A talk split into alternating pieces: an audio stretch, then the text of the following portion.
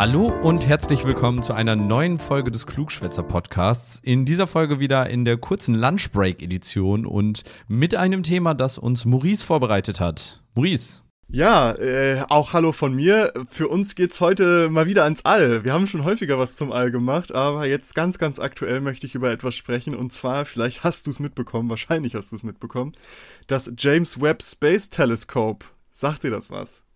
Habe ich, hab ich von gehört, habe ich von gehört, ja. Ähm, das ist ja jetzt relativ aktuell unterwegs und im All und darüber möchte ich einmal sprechen. Vielleicht einmal ganz grundlegend, wer es noch nicht kennt, was dieses James Webb Space Telescope, ich werde es jetzt einfach nur noch Webb nennen, weil sonst dauert das immer zu lange. Das Webb ist ein äh, großes Observatorium im Weltall, ist unbemannt. Und das ist so ein Joint Venture von NASA, ESA und äh, der CSA, der Canadian Space Agency. Und dieses Observatorium ist spezialisiert auf infrarote Wellen. Warum? Dazu kommen wir gleich nochmal. Aber im Grunde genommen soll das Web jetzt auf die Errungenschaften vom Hubble Space Teleskop aufbauen und noch mehr Erkenntnisse sammeln. Hubble Space Telescope hat wahrscheinlich vielleicht auch schon mal der ein oder andere gehört, kennt man.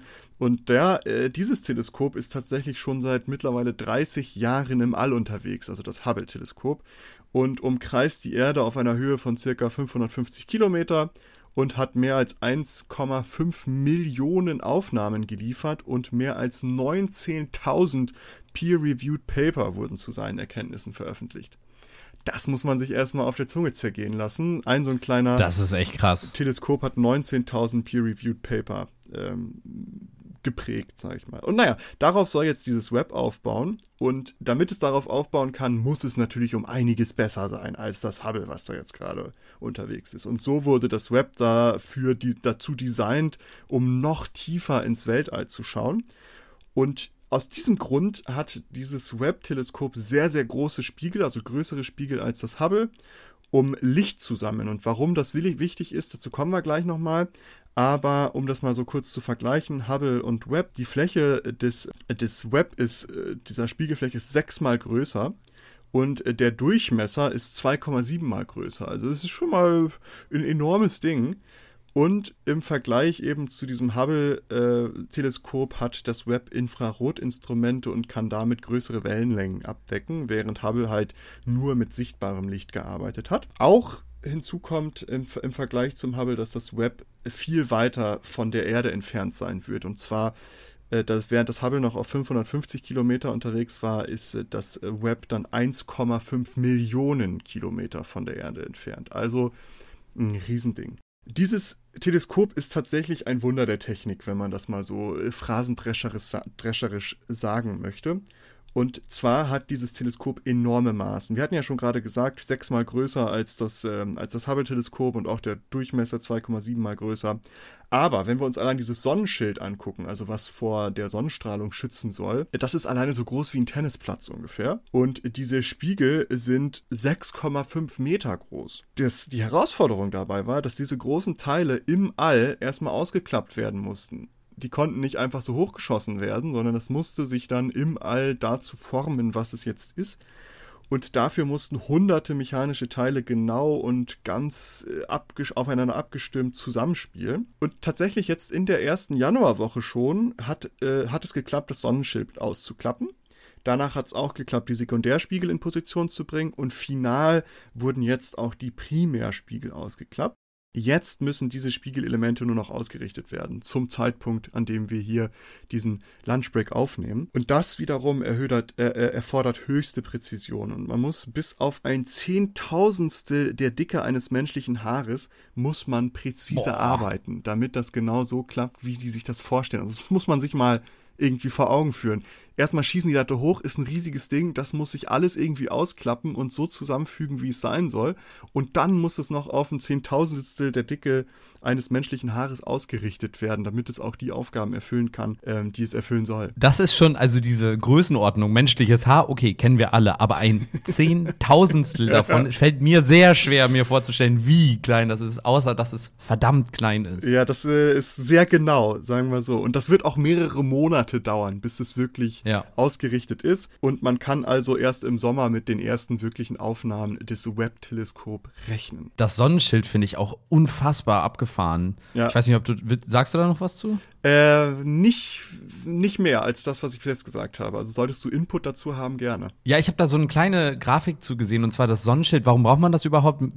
Im All ist es ja sehr kalt und man braucht, glaube ich, für diese Aufnahmen ähm, wirklich diese extrem geringen Temperaturen. Aber dadurch, dass äh, die, die, das, ähm, ja, das Teleskop auch in der Sonne ist, unter anderem für den Strom, äh, für die Stromproduktion, ähm, muss halt dieses Sonnenschild aufgebaut werden. Und das ist halt total abgefahren, weil auf der sonnenzugewandten Seite ist das Sonnenschild, ich glaube, 80 äh, Grad wird das warm. Mhm. Also, also mitten im Nichts, wo alles drumherum minus 200 Grad oder irgendwie sowas ist, äh, wird das dann 80 Grad warm. Und auf der anderen Seite des Sonnenschilds bleibt es dann dementsprechend kalt. Also total abgefahren, mit welchen äh, physikalischen Einwirkungen man da auch rechnen mhm. muss, was wir auf der Erde natürlich überhaupt nicht so berücksichtigen müssen. Aber da ist das extrem wichtig und wird sogar noch benötigt und für den Betrieb eben mit einkalkuliert. Also total abgefahren.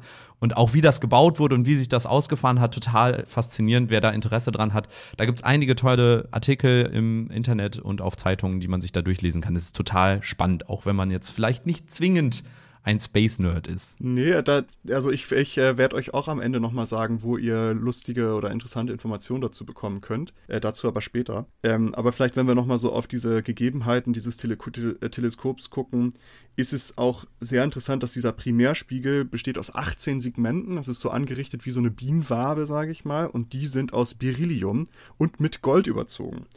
Und Beryllium hat eine sehr geringe Dichte, aber ist nichtsdestotrotz sehr fest, also hat eine sehr hohe Festigkeit, also eigentlich perfekt, um etwas ins All zu schießen, weil es halt dann entsprechend leicht ist im Vergleich. Und die Spiegel sind so konstruiert, dass die optischen Eigenschaften dieser Spiegel auch bei Einschlägen von Mikrometeoriten nicht merklich verschlechtert werden, also dass die Eigenschaften eigentlich bestehen bleiben. Und im äh, Summa summarum, dieses äh, Teleskop ist als das größte, komplizierteste und teuerste Instrument, was wir Menschen bis jetzt jemals ins All geschossen haben. Und darum auch äh, sehr, sehr große Errungenschaft, wo sehr, sehr viele Nationen und sehr viele Menschen zusammengearbeitet haben, was das alleine schon, das ist alleine schon bemerkenswert. Aber das vielleicht so als Grundlage. Was ist das? Woraus besteht es so ganz grob? Wer mehr über die Funktion er erfahren möchte, muss da mal wirklich tief rein. Aber das vielleicht erstmal so als Grundlage. Und jetzt mal, was, was soll dieses Teleskop eigentlich erreichen? Also worum geht es da? Warum ist es da außen? Und man kann das so in vier verschiedene Bereiche untergliedern, was die, äh, was die erreichen sollen. Und vielleicht müssen wir da erstmal darüber reden, wie funktioniert das überhaupt? Denn dieses Webb-Teleskop ist ja auf lange also auf längere Wellenlängen spezialisiert, also auf Infrarot. Und je tiefer und je weiter du ins All guckst, umso weiter zurück guckst du in die Zeit. Also, das klingt jetzt ein bisschen absurd, aber Licht breitet sich ja mit einer gewissen Geschwindigkeit aus. Wenn wir es als Beispiel nehmen, hier auf der Erde, von der Sonne bis zur Erde braucht es beispielsweise acht Minuten, bis die Sonne uns erreicht oder bis das Licht uns erreicht, der Sonne. Die Sonne, die wir also jetzt gerade sehen, ist eigentlich schon acht Minuten alt oder acht Minuten älter als das, was wir sehen. Und das gleiche gilt auch für alles andere. Also wenn Licht von weit, weit entfernten Objekten im All irgendwie kommt, dann schaut man also noch tiefer in die Vergangenheit. Und das ist eben genau mit der richtigen Technik, wie diesem Webb-Teleskop, kann man Sterne beobachten, die unfassbar weit weg sind, dann auch so weit weg sind, dass dieses Licht teilweise mehrere Milliarden Jahre braucht, um zu uns zu kommen. Oder das Licht war so lange unterwegs, bis wir es sehen können. Und weil jetzt dieses Licht bei uns ankommt, äh, das vor Milliarden Jahren losgeschickt wurden, können wir somit sehen, was damals so los war. Es klingt sehr, sehr abstrakt und sehr, sehr absurd, aber ich finde, dieser Vergleich mit der Sonne bringt es immer ähm, relativ klar irgendwie hervor. Und das bedeutet aber auch, dass dieses Licht, was wir jetzt vielleicht sehen, was von Milliarden Jahren irgendwie kommt, dass das vielleicht von Sternen kommt, die gar nicht mehr existieren weil die zum Beispiel schon erloschen sind.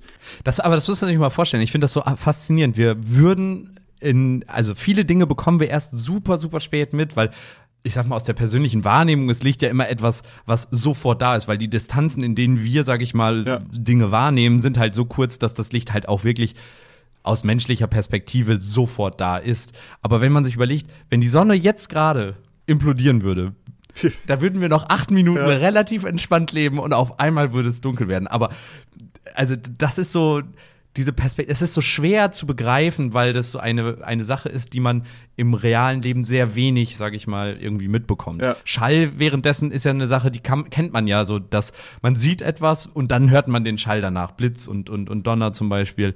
Äh, da, da hat man schon mal einen Bezug zu, aber zu Licht und der, Lichtgeschwindigkeit und der Dauer von Licht, da fehlt einem häufig ja so dieser persönlich wahrgenommene Bezug. Mhm. Also total abgefahren. Und dann, wenn man davon redet, dass es wirklich so hier Milliarden Jahre Deep Space, ja, ja, ja. Da, das Licht kommt, das ist gerade entstanden, als das Universum entstanden ja. ist. So, wenn man sich das vorstellt, wow. Äh, Abgefahren. Und, äh, aber vielleicht das mit dem Schall ist vielleicht eine schöne Analogie dazu, weil das kann sich ja jeder vorstellen. Und im Grunde genommen ist es ja das gleiche Prinzip. Also wenn ich jetzt auf einem Berg genau. stehe und du stehst auf dem Berg und du rufst mir hey Maurice, lass uns einen Lunchbreak aufnehmen und das rufst du vielleicht vor zwei Minuten und das Echo braucht so lange, bis es bei mir ankommt, dann habe ich das Gefühl. Ich kann sehr laut schreien, muss man dazu sagen, natürlich. Genau, und äh, dann höre ich im Grunde genommen deine Vergangenheit. Ja. Und das ist vielleicht die, die, die Analogie, die man dann zu Lichtstrahlung auch ähm, ziehen kann, dass man sagt, okay, wenn wir jetzt Licht hier uns angucken, ist es schon gewisse, hat ein gewisses ja. Alter. Und deswegen ist halt dieses Webb-Teleskop so interessant, weil das guckt sich eben Infrarotwellen an und bei Licht ist es so im All, das genau zu, äh, zu, zu erklären, das muss ein Physiker machen, aber es scheint so zu sein, dass es so ein Redshift gibt, nennt sich das. Also wenn Licht unterwegs ist, gibt es irgendwann so ein Redshift, dass sich die Wellenlänge verlängert und sich in die Infrarot, ins Infrarotspektrum begibt. Und damit man eben, je weiter man gucken möchte, umso mehr muss man auf diesen Redshift äh, Rücksicht nehmen und deswegen guckt man jetzt mit Infrarotinstrumenten in die Vergangenheit im Grunde genommen. Und das kann eben dieses Web. Ich habe ich hab noch eine, eine Analogie. Äh, hast du mal als Kind, oder eine, eine Sache, hast du als Kind mal mit einem Laserpointer in den Himmel gestrahlt? Äh, ja, das habe ich. So stell dir mal vor, du hast mit deinem Laserpointer in den Himmel gestrahlt vor fünf Jahren und hast zufällig dein, also das Licht fliegt los und fliegt los und du hast schon lange vergessen. Und irgendwo auf einem weit entfernten Planet guckt ein sehr lichtsensibles Alien genau in dem Moment, wo dieses Licht von dir, was du gerade losgeschickt hast, guckt es gerade in den, in den Himmel und schaut da rein und ist blind. Und ist direkt erblindet. Oder die ISS stirbt, äh, stürzt wegen dir ab, weil du irgendwie so ein Steuerungsmodul beeinträchtigt hast. Aber das passiert ja sofort. Also das kann ja sein, dass das ja, okay, noch Milliarden Jahre durchs stimmt, Weltall fliegt. Und dann ist es das erste, so es krabbelt gerade so aus dem Wasser, ist der erste Quantenflosser, guckt raus, ist blind und ab dem ist die gesamte Spezies oder diese gesamte Evolution lebt ohne Augen, weil es ist total gefährlich, in den Himmel zu gucken. Und du bist schuld, dass diese Alien-Spezies nichts mehr sieht. Wer weiß, was also wir schon alles aus, aus haben sterben lassen durch zu viel Licht. Genau, also leuchtet nicht in den Himmel mit euren Laserpointern. Aber jetzt mal zurück zu, zu, Real Science. Also was soll dieses Webb-Teleskop jetzt untersuchen? Also wir haben geklärt, es guckt sehr, sehr weit in die Vergangenheit und es gibt im Grunde genommen vier Bereiche, womit sich dieses Webb-Teleskop beschäftigen soll. Der erste Bereich bezeichnet NASA als Other Worlds. Und zwar, mhm. die große Frage, die dahinter steht, ist, wie und wo entstehen Planeten und wie entwickeln sich diese? Also dieses Web wird Atmosphären von etlichen Exoplaneten studieren, also außerhalb von unserem Sonnensystem, um die, um Atmosphären zu suchen, die der Erde auch ähnlich sind, in der Hoffnung, die Bausteine des Lebens zu identifizieren in diesen Atmosphären, also Methan, Wasser, Sauerstoff, Kohlenstoffdioxid und irgendwelche anderen komplexen organischen Moleküle. Ebenso soll halt, während die das macht, während dieses Teleskop das macht, soll dabei ergründet werden, woraus diese Exoplaneten eigentlich bestehen und wie diese entstanden sind und sich entwickeln haben. Für dieses generelle Verständnis einfach, wie Planeten entstehen, sollen dafür halt auch äußere Planeten in unserem eigenen Sonnensystem noch studiert werden. Also nicht nur Exoplaneten, sondern auch in unserem eigenen Sonnenpla äh, äh, Sonnensystem äußere Planeten. Das heißt, das ist der erste Punkt. Other Worlds, das sollen sie sich angucken. Der zweite Punkt, wenn man das so zusammenfassen möchte, ist Star Life Cycle laut NASA. Und da geht es darum, die zentrale Frage ist, wie und wo entstehen Sterne? Und Webb kann eben durch seine Technik auch durch die nebligen Schichten spähen, die neugeborene Sterne umgeben. Und sonst war das mal ein bisschen schwierig, das war sehr ungenau da hinzugucken, aber Webb kann es jetzt und, und kann sogar auch diese schwachen protostellaren Kerne, genau so heißt ja. es, äh, das ist im Grunde so das früheste Stadion bei einer, äh, Stadium bei einer Sterngeburt, auch das kann mit dem Webb untersucht werden. Und das Web soll dabei eigentlich herausfinden, wie und warum Staubwolken und Gas zu Sternen, Gasgiganten oder braunen Zwergen werden und äh, soll aber nicht nur die Entstehung untersuchen, sondern auch das Ende von Sternen. Also Webb soll auch massive Supernovas, also Sternexplosionen beobachten und untersuchen, wie dadurch wiederum neue Staubwolken, Gas und irgendwie Metalle entstehen, welche wiederum neue Sterne formen können, also wiederum die Basis für die Entstehung von weiteren Sternen liefern. Das heißt, sie soll sich auch den kompletten Lebenszyklus von Sternen anschauen, damit wir auch da mehr Einblick bekommen. Weil momentan wissen wir dazu ja eigentlich noch recht wenig. Ja. Der dritte Block, womit sich das Webb-Teleskop anschauen, äh, was sich das Webb-Teleskop anschauen soll, ist äh, Early Universe, also das frühe Universum. Und dabei ist eben die Frage, wie sah das frühe Universum aus und wann entstanden die ersten Galaxien? Und da wird es jetzt wirklich interessant mit dieser in die Vergangenheit schauen, denn diese Web-Infrarotinstrumente können bis zu 13,5 Milliarden Jahre in die Vergangenheit gucken. What the fuck? 13,5 Milliarden Jahre. Es ist unfassbar so. Wenn man sich das mal vorstellt, da waren wir alle noch nicht geboren. Nee, wa? da waren wir noch nicht mal im Saft oder wie auch immer man das sagt. Wie alt ist die Erde nochmal? Die Erde ist doch ungefähr so alt, oder? Ähm, nee, die Erde ist äh, jünger, wenn mich nicht alles irrt, 4,5 Milliarden Jahre. 4,6 Milliarden Jahre, stimmt. Alter, hast du das jetzt nebenbei gegoogelt? Nee, ist mir gerade ah, okay. eingefallen. Ähm, weil 13. Nein, habe ich gegoogelt. Ah, okay. Ich hatte nämlich so dieses 4,5 irgendwie im Kopf. Dann war ich ja tatsächlich gar nicht so schlecht. Ja, ja, das war ja auch letztes Jahr war es noch 4,5 ja, und jetzt, äh, jetzt, sind wir umgesprungen auf 2022. Genau sind wir das Jahr. Überleg mal, 2022 Jahre so und wir reden jetzt gerade von 13 Milliarden. Es ist, es ist komplett groß. absurd. Das heißt, wenn wir so weit in die, in die Vergangenheit gucken können mit dem Web, können wir uns das erste Mal überhaupt junge, kleine und kompakte Galaxien anschauen bevor sie zu dem geworden sind, was sie jetzt sind. Und während halt das Hubble-Teleskop, um das vielleicht mal so als Analogie, äh, Analogie zu bringen, das Hubble-Teleskop konnte sich im Grunde um Kindergartengalaxien angucken. Und jetzt das Web kann sich Baby-Galaxien angucken. also, Mega spannend. Wenn man sich das so als, als Vergleich ziehen möchte. Diese gesammelten Daten, die dabei entstehen, sollen auch beantworten, wie schwarze Löcher entstanden sind und gewachsen sind und welchen Einfluss diese schwarzen Löcher auf die Entwicklung des frü frühen Universums hatte oder hatten. Äh, komplett, komplett abgefahren. Das heißt, das wird sehr, sehr spannend dass man da jetzt so tief gucken kann. Wenn man sich überlegt, so das Hubble-Teleskop, als das damals an den Start ging, das hat ja auch einen riesigen, sag ich mal, Sprung dann in dem Moment ja, ja. gemacht, weil es so viele neue Sachen konnte und so viele neue Erkenntnisse gebracht hat. Und das, das Webb-Teleskop, das James Webb, wird ja genau einen, oder wahrscheinlich einen ähnlich großen Schritt dann, wenn nicht sogar noch einen größeren Schritt machen, weil wir neue Spektren abdecken können mit den Infrarotspektren und auch, sag ich mal, die, die, diese Weite. Mhm. Ich meine, man hat schon ganz viel gelernt und darauf baut man jetzt auf. Jetzt ist man im Fortgeschrittenen fortgeschrittenen äh, fortgeschrittenen Klasse so gesehen, auf der weiterführenden, äh, auf der weiterführenden interstellaren Schule. Schule. äh, das ist total abgefahren. Ich bin extrem gespannt und ich finde dieses, diese Gedanken, die man sich dann darüber machen kann oder diese Erkenntnisse, die man über die Entstehung von, von der Welt und, und in der wir oder der Galaxie dann bekommt, das ist schon ziemlich, ziemlich spannend. Ja. Auch wenn man selbst eventuell gar nicht so mit dem Thema direkt also arbeitet oder damit zu tun hat, aber es ist auch, wenn das dann aufbearbeitet, aufgearbeitet wird von, von äh, WissenschaftsjournalistInnen, das ist schon extrem spannend. Ja. ja also Hubble war ein riesiger Durchbruch. Ich glaube, nur wegen dem Hubble-Teleskop wissen wir, dass unser Universum sich immer noch weiter ausbreitet und dabei auch noch immer schneller wird, wenn mich nicht ja. alles täuscht. Also das ist so der, einer der großen Erkenntnisse, Wobei, die wir durchs Hubble-Teleskop bekommen haben. Gab es nicht vor kurzem eine Diskussion, ob, es, ob die Geschwindigkeit gar nicht schneller wird? Ich weiß es nicht mehr. Da, da bin ich jetzt auch überfragt, aber das war so eins, was mir, was mir hängen geblieben ist. Ähm, ja. Aber dazu, wenn wir da schon sind, auch das ist etwas, womit sich das Webb-Teleskop beschäftigen soll. Und das ist der vierte Block, ist Galaxies over Time, also Galaxien über die Zeit hinweg. Und da ist die zentrale Frage, wie haben sich die ersten Galaxien über die Zeit hinweg entwickelt? Denn das Universum besteht ja aus vielen Galaxien, die wiederum aus Milliarden Sternen bestehen und diese Sterne sind unterschiedlich in Form und Größe, was wiederum Rückschlüsse auf deren Entwicklung zulässt.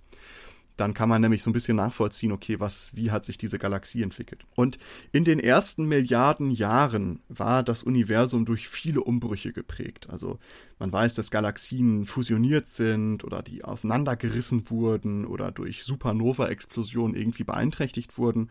Und äh, da das Web eben mit diesen Infrarotwellenlängen arbeitet, kann dieser die dabei entstandenen Lichtströme beobachten und somit nachvollziehen, wie sich diese Galaxien dann entwickelt haben, also was da genau passiert ist. Und dabei soll Webb auch die dunkle Materie, also das Material, das den Kosmos so ein bisschen füllt, und die dunkle Energie, also die Kraft, die hinter dem stetigen Ausdehnen des Universums steckt, untersuchen. Und wir wissen es ja bis heute nicht wirklich viel über dunkle, dunkle Materie und dunkle Energie, also eigentlich gar nichts. Wir wissen nur, dass es irgendwie da ist. Dort, dort, die ist dunkel. Ja, und dass es dunkel ist scheinbar. Aber so wirklich ähm, viel wissen wir darüber nicht. Also das, da soll Web auch äh, einen wesentlichen Beitrag zu leisten können. Äh, das ist ja krass. Also wir haben diese vier Blöcke, womit es sich beschäftigen soll. Und das ist eigentlich alles, äh, was wir wissen wollen. also im Grunde genommen soll das Web all die Fragen, die wir irgendwie im Universum noch haben, soll äh, da einen substanziellen Beitrag zu leisten können. Also einmal, wie sehen andere Planeten aus? wie sind Planeten entstanden und äh, wo gibt es irgendwie erdähnliche Planeten, wie entwickeln sich Sterne und wie enthalten die sich über ihren Lebenszyklus hinweg, wie sah das frühe Universum aus, wie ist es vielleicht entstanden, wie hat es sich ausgebreitet? Und ähm, wie ist, hat sich das, haben sich Galaxien dann entwickelt und über die Zeit hinweg entwickelt? Und was ist da genau passiert, dass Galaxien entstanden sind, so wie wir es heute haben das hat mich komplett abgeholt. Also ich habe dazu ich habe die NASA-Seite aufgesucht und da gibt es ganz, ganz viele Informationen zu diesem Webb Space Teleskop und darum vielleicht auch kurz zum Status. Also zum, zum Zeitpunkt dieser Aufnahme hat das Webb Teleskop 98 Prozent der Strecke, Strecke bereits zurückgelegt. Das sind circa 1,4 Millionen äh, Kilometer und die Geschwindigkeit beträgt derzeit 0,2 Kilometer pro Sekunde. Und das heißt also, dass das Teleskop bald am Ziel ankommen wird und muss dann dort noch mit der Umrundung der Erde beginnen, was auch eine Riesenherausforderung ist, weil dafür muss man im Grunde genommen diesen Kurs einnehmen, man muss in diesen Drift rein und so weiter und so fort. Das ist äh, eine hohe technologische Herausforderung und da arbeiten sehr, sehr viele Menschen dran, die äh, sehr, sehr viel Ahnung haben, viel mehr Ahnung als wir logischerweise. Falls es euch aber interessiert, das zu verfolgen, wie diese Menschen das machen, das bewerkstelligen, gibt es im Internet von der NASA im Grunde genommen so einen Live-Ticker wo man sich einmal den Standort angucken kann und die Aktionen, die gerade durchgeführt werden. Also Spiegel werden ausgerichtet oder der ist jetzt gerade 1,5 Millionen Kilometer entfernt und hat eine Geschwindigkeit von, von, von. Und um zurückzukommen auf deinen Temperatur, ähm, vom Anfang, die Temperaturen, auch da kannst du sehen, wie warm und kalt es gerade auf den Seiten jeweils ist. Und das stellt die NASA zur Verfügung. Das habe ich euch in den Show Notes einmal verlinkt. Da könnt ihr dann das mal live nachverfolgen. Ich hoffe, es war irgendwie informativ. Ich muss natürlich als Disclaimer nochmal sagen, ich bin kein Physiker. Ähm, ich habe da jetzt nicht so die allumfassende Meinung zu, aber es interessiert mich sehr. Und ich habe das jetzt in den Nachrichten immer gesehen. Ja, Webb-Teleskop ist, hat jetzt seine Spiegel ausgeklappt und habe mir so gedacht, hm, was macht denn der eigentlich? Also was soll das Webb-Teleskop leisten und wie funktioniert das genau? Und darum dachte ich, mache ich dazu so einen bisschen längeren Lunchbreak. Äh, wir sind jetzt ein bisschen über die Zeit, aber ich hoffe, es war trotzdem interessant und für euch auch, dass ihr auf der nächsten Dinnerparty sagen könnt, oh ja, das Webteleskop soll ja äh, die... Äh, die abgespaceden Infos raushaut. ja, damit ihr mitreden könnt, wenn auf der Dinnerparty wieder äh, hochbrauig über das Webteleskop und das All philosophiert Du redest noch über Hubble? Hubble. Du bist sowas von Hubble.